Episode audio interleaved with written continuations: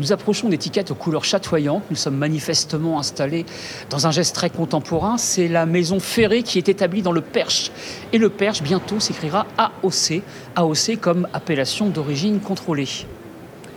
Le Perche, oui, un vrai terroir de, cidre, le plus au sud de la Normandie, euh, dans les terres, donc ce qui révèle des caractères différents sur les pommes, euh, des variétés comme le Saint-Hilaire, la Rousse, mais aussi le Doux Normandie, euh, historiquement très présent sur tout le territoire. Ben, nos cidres, on en, est, on en est très fiers. Ça fait 20 ans qu'on défend cette spécificité du territoire du Perche. Et 20 ans, du coup, qu'on s'est organisé à une poignée d'une dizaine de producteurs autour de nos vergers euh, pour, euh, pour faire valider cette euh, particularité culturelle de notre cidre.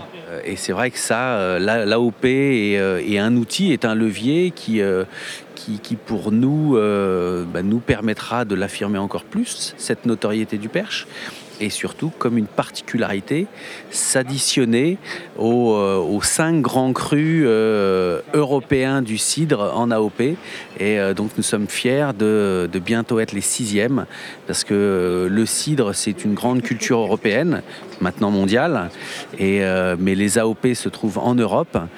Et c'est ces AOP faut, qui seront les fers de lance, les grands crus, la noblesse du cidre. On est fiers d'en faire partie et, et d'y travailler tous les jours.